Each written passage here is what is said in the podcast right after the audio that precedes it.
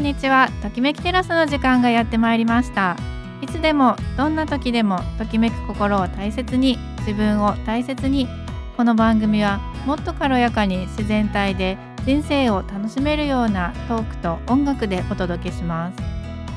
月2回の更新収録でお送りいたします。お相手は豊浦町でつぶつぶ雑穀料理教室を開催している北海道つぶつぶラボ結び屋伊予田花子とアロマテラピーと整理収納で心と体と暮らしを整えるお手伝いをしています。ラフェリーチェ小野智美です。毎日の暮らしの中で嬉しかったことや楽しかったことなどをシェアするハッピーシェアから今日も始めたいと思います。智美さんお願いいたします。はい。抹茶を私今までイベントとかお茶室があるところじゃないと飲めないと思ってたんですよね。うん、それがなんかちょっとした自分の学んでる講座の中で、うん。お茶のお、ま、抹茶の話になってなんかみんな自分で飲んでるっていう話。うん。えちょっと待ってっていう話になって、うん。普通に買えるよって言ってそのうん。茶筅ってあのブラシみたいな、あれとねカフェオレボールちょっと大きめのやつでもいいし、うん。あの抹茶のお椀に入れてって言って、あとお抹茶があればできるよって言われて、え？って言って。自分でやるの？みたいな。そうすぐもうネットで探して。うん気に入ったねあの抹茶のお椀も見つけてうん購入して。あの一応そのお茶のホームページにお茶の立て方っていう動画があって、なんでもねん。今見れるからね。見よう見まねへでー。やってもう楽しくなっちゃいました。あらいいことすごい楽しく美味しくいただくことができるようになって本当ねあのまあ毎日まではいかないですけうど、ん。ね自分でできてすごい楽しく過ごえしてます。ー、いいな。今度飲みに行っていいですか？ど素人の いやいや。私結構あのお抹茶好きではい。私はやんなかったんですけど姉がねやってて練習台みたいな感じで。嫌いじゃないんですよねずっとなんか飲ませていてね、うんうんうん。イベントとかそれこそなんか学生の学校まあ祭とか、そうだよね。イベントって感じだったそうかそうなでなんか見よう見まねで、うんうんねお茶碗回してみたりとかして、ね、すごい楽しかったのを覚えてて。でちょっと苦いけど一緒に食べるね。うんあそうそうそう。の甘いお菓子もとっても美味しくてその組み合わせがすごく良くてね。すごい憧れだったんですけど、うんうん。ね、それがまさか自分でできるなんて、いいですね。あじゃあ桜の咲く頃はい、お茶 立ててもらいに行こうかな、はい、ちょっと練習します。えーそれは楽しかったですね、はい、花子さんは何かありました？私はですね雪がねもう邪気邪気になっちゃったんですけどもあの今体ケアレッスンっていうのをやっていて月1でね。でその方の関係でこの番組でも話したかな。とにかく元気なね方で、でも大人も大声出して真剣に遊ぶのなんていう話があって実はそれをやってきたんですよ。あらいいですね。何してきたんですか？あの私本当に念願のトランポリン飛ぶことができてもう楽しくて楽しくてもうね本当にキャーキャー言って、うん、でまだねあのソリソリっていうかあのなんて言うんでしたっけ？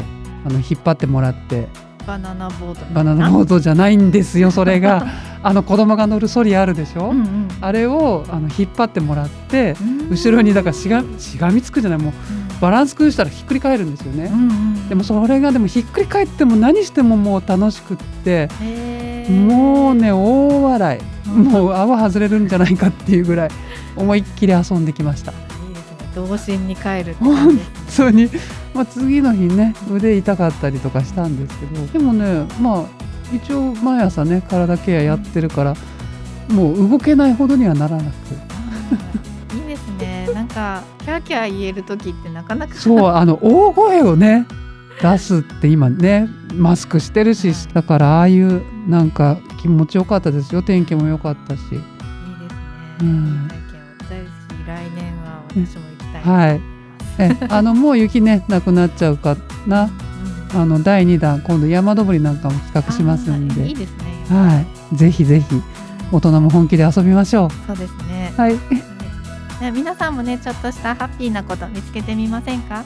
それでは今日も30分間心地よい暮らしのヒントとなれば幸いです。お付き合いください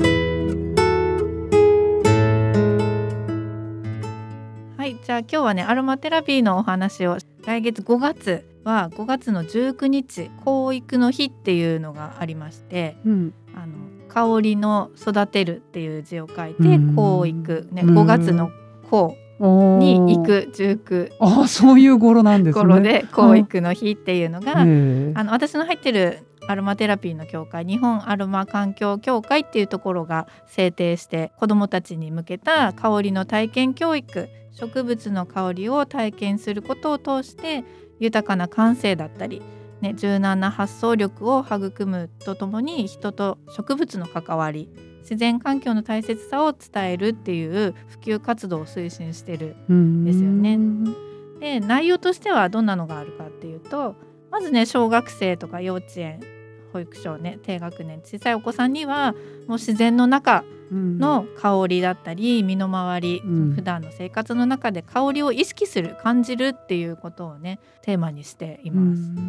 普段ねなかなか香りって意識しないと入ってこなかったりとかするので、それやっぱり意識するところから始めましょうっていうことでね。でまあ中学生ぐらいになると、まあ、勉強中に香りでリフレッシュできるよとか、うん。そういう使い方ができるよっていうお話だったりうん。高校生ぐらいになるとそのクラブ活動とかボランティア活動だったりに香りを取り入れたり、でそれ以降大人になってからでも、ね、介護だったりまちづくりだったり、ね、いろんな場面で香りをね使って生かすことができますよっていううん。お話をします。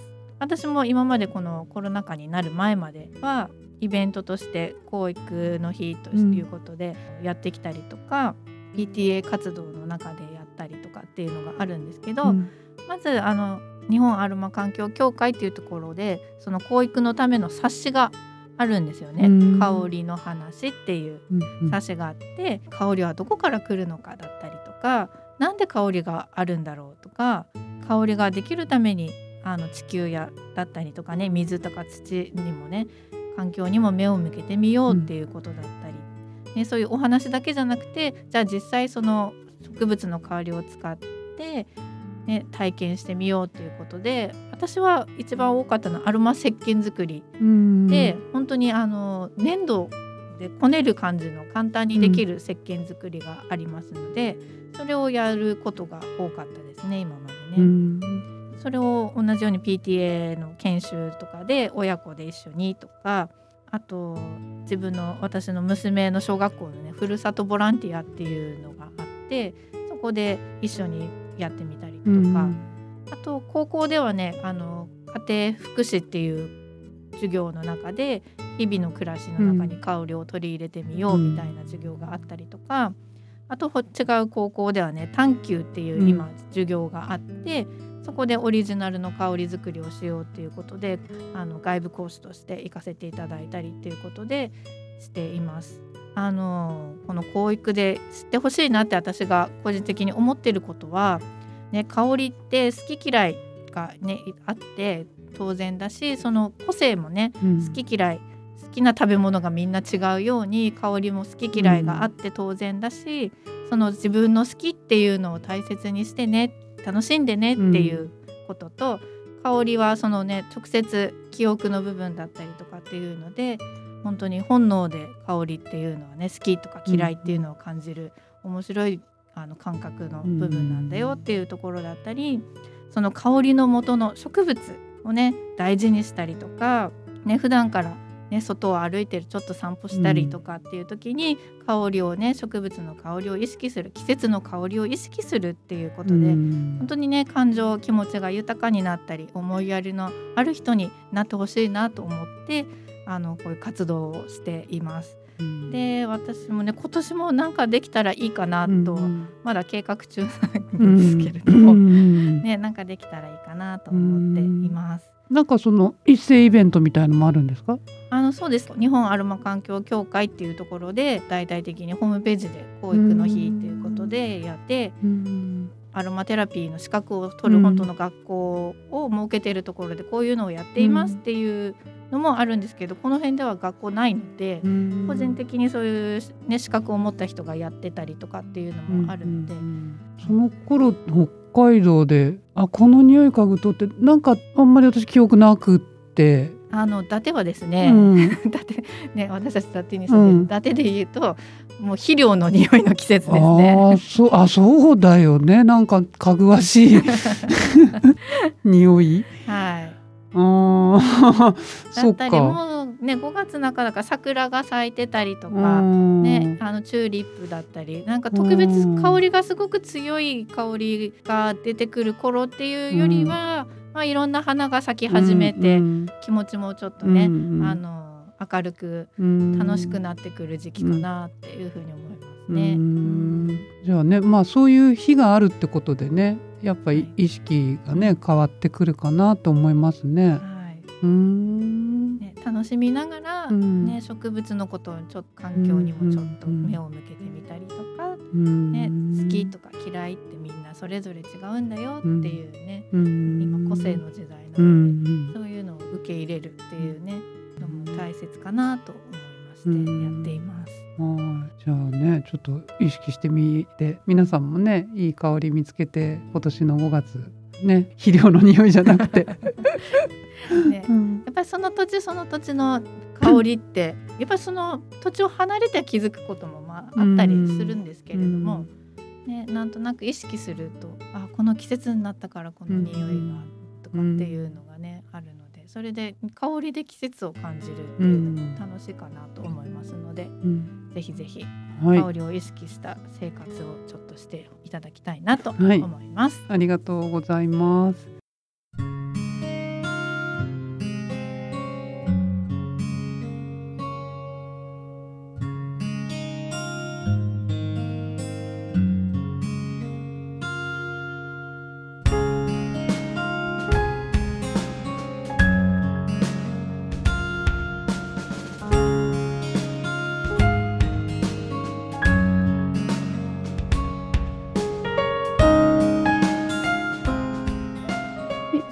は食の話ですね。あの、まあ4月っていうことでね、春野菜の話なんかちょっとまたしてみようかなと思うんですけども、春の野菜は体の目覚まし時計って言われてましてですね。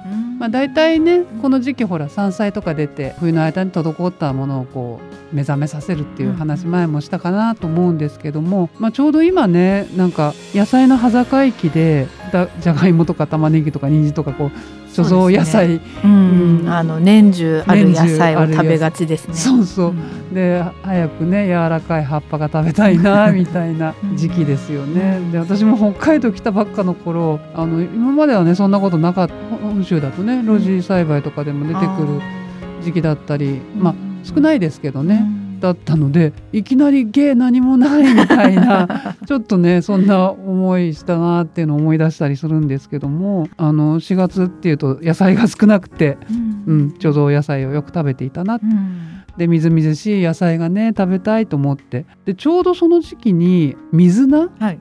なんか唯一水菜ぐらいがこう新鮮ななんか今そんなことないかなとは思いますけど。でも水菜ばっかりじゃなっていう感じでなんかそれも思い出したんですけれどもはい。水菜北海道に来てよく食べたなみたいな 感じですね。なんだろう。私なんかニラが出てくると春になってきたなっていう感じはします。春のねニラ柔らかくってね、うん。美味しいですよね。そうそう。だからそういうなんかちょっとしたものが喜びであって、でそのうちもううわーっていうぐらいね 野菜がすごいことになるんですけども、ちょうどこの時期ですよね。そうん。はい。種類がちょっとそうそう少ないかな。そうでもねやっぱそういう時期だからこそこう今までこうねこもっていた体もそうなんですよね、うん。いきなりそのこもっていたのにあの準備体操もせずい。きなり 100m 走れなんて言ったら大変なことになるのと一緒で、体もね食べ物をあの徐々にこう目覚めさせていくっていう、うん。それで山菜がいっぱい出てくるんですようね。ん。でまたその山菜採りをね楽しみながらこううん野山歩くじゃないですか、はい。うんうんだからすごくなんか理にかなっているし、うん体も体もね動かしして森林浴してだんだん目覚めて、て、でそういう苦みのあるもので冬の間滞ってたものを排出して、うん。っていうねちゃんとこう季節に合ったうん。食べ方もね意識してみると本当に夏にね向けて体がちょうどこう目覚めて夏に向かっていくって準備ができるのかななんて思いますね。体がまあ舌も体もね心地よく開かれていくそしてこう緩んできてうん。全細胞が活発に動き出して滞った流れを修復し始めてくれる、うん。ね、そういう自然と調和した理にかなってるっていうことをまた改めてこの季節が来るたんびに思うんですけども、はい。ま前回もねそういったことであの山菜料理をねどうやって生かすかっていうことで、はい。木の塔の切り合い味噌を紹介したかと思うんですけども、またやっぱ食べたくなるんですよね。なんかこの時期ああいうちょっと苦いものがね。まあこれからいろいろ出てくるんですけども、まあ、セリとエゴマをねあえたものだったりとか。まああとは天ぷらですよね。やっぱりね吹きの塔だったり、そうね。もう美味しいものいっぱい出てくるのでそういったものをね季節を楽しんでもらったらいいかなと思います。あとまあちょっと変わったところでねウドのきんぴらにアマランサスをね混ぜて炒め煮込んだもの。これも美味しいですねアマランスあのちっちゃいつぶつぶですよね、うんそうちょっととろっとした感じのね、うん、でうどをまあきんぴらみたく炒めるんですけども、そういったものです。あゼンマイと高きびを一緒にねあの醤油味で炊いてあげてもこれがまた美味しいんですよね。韓国風ナムルみたいな感じうん。思わせる。結構濃い味なんではい。地味ではあるんだけれども、うん。本当にご飯にのせてね食べると美味しいですうね。ん。なんか美味しそうになイメージがしてきました、なんか山菜っていうとねどうしてもなんかちょっと苦いからうん。敬遠しがちなんですよね、うん。私。あそうなんだ。で、うん。なんかわざわざ買ってまで食べたいってあんまり思わなくて、うん。ね、いただいたから食べるみたいなそうだよね。でも本当あの私のね住んでるところも周りの人が山菜採りする人ってうん取ることが楽しいのか、そうみたいですね。まああとはみんなが取るからどこんちも溢れ出すのか、うんなんかやたらもらうんですよね。でもなんか今の時期本当に美味しいなと思ってうんこれからねいろいろ出てくるのも楽しみだなと思います。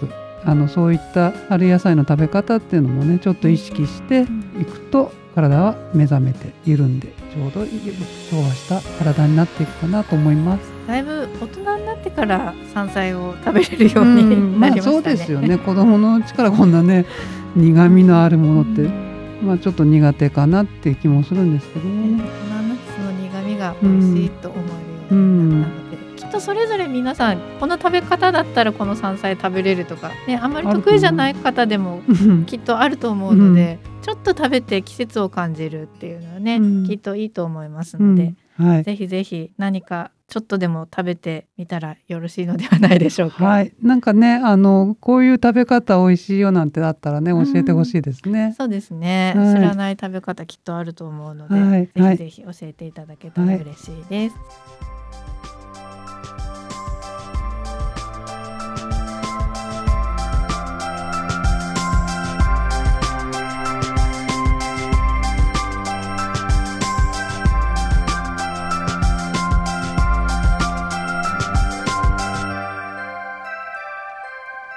きめきテラスエンディングのお時間となりました。